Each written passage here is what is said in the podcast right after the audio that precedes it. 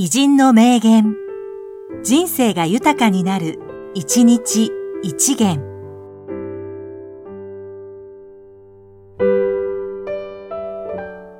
5月8日、テレサ・テン、台湾出身の歌手。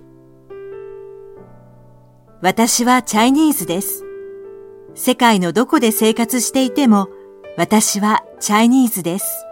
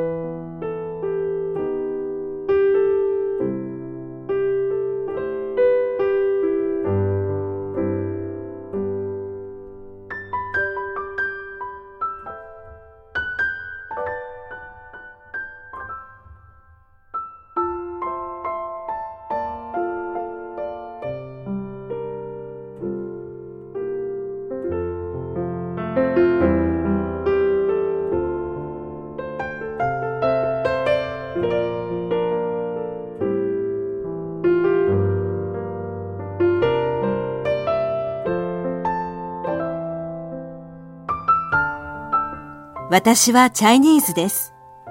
世界のどこで生活していても、私はチャイニーズです。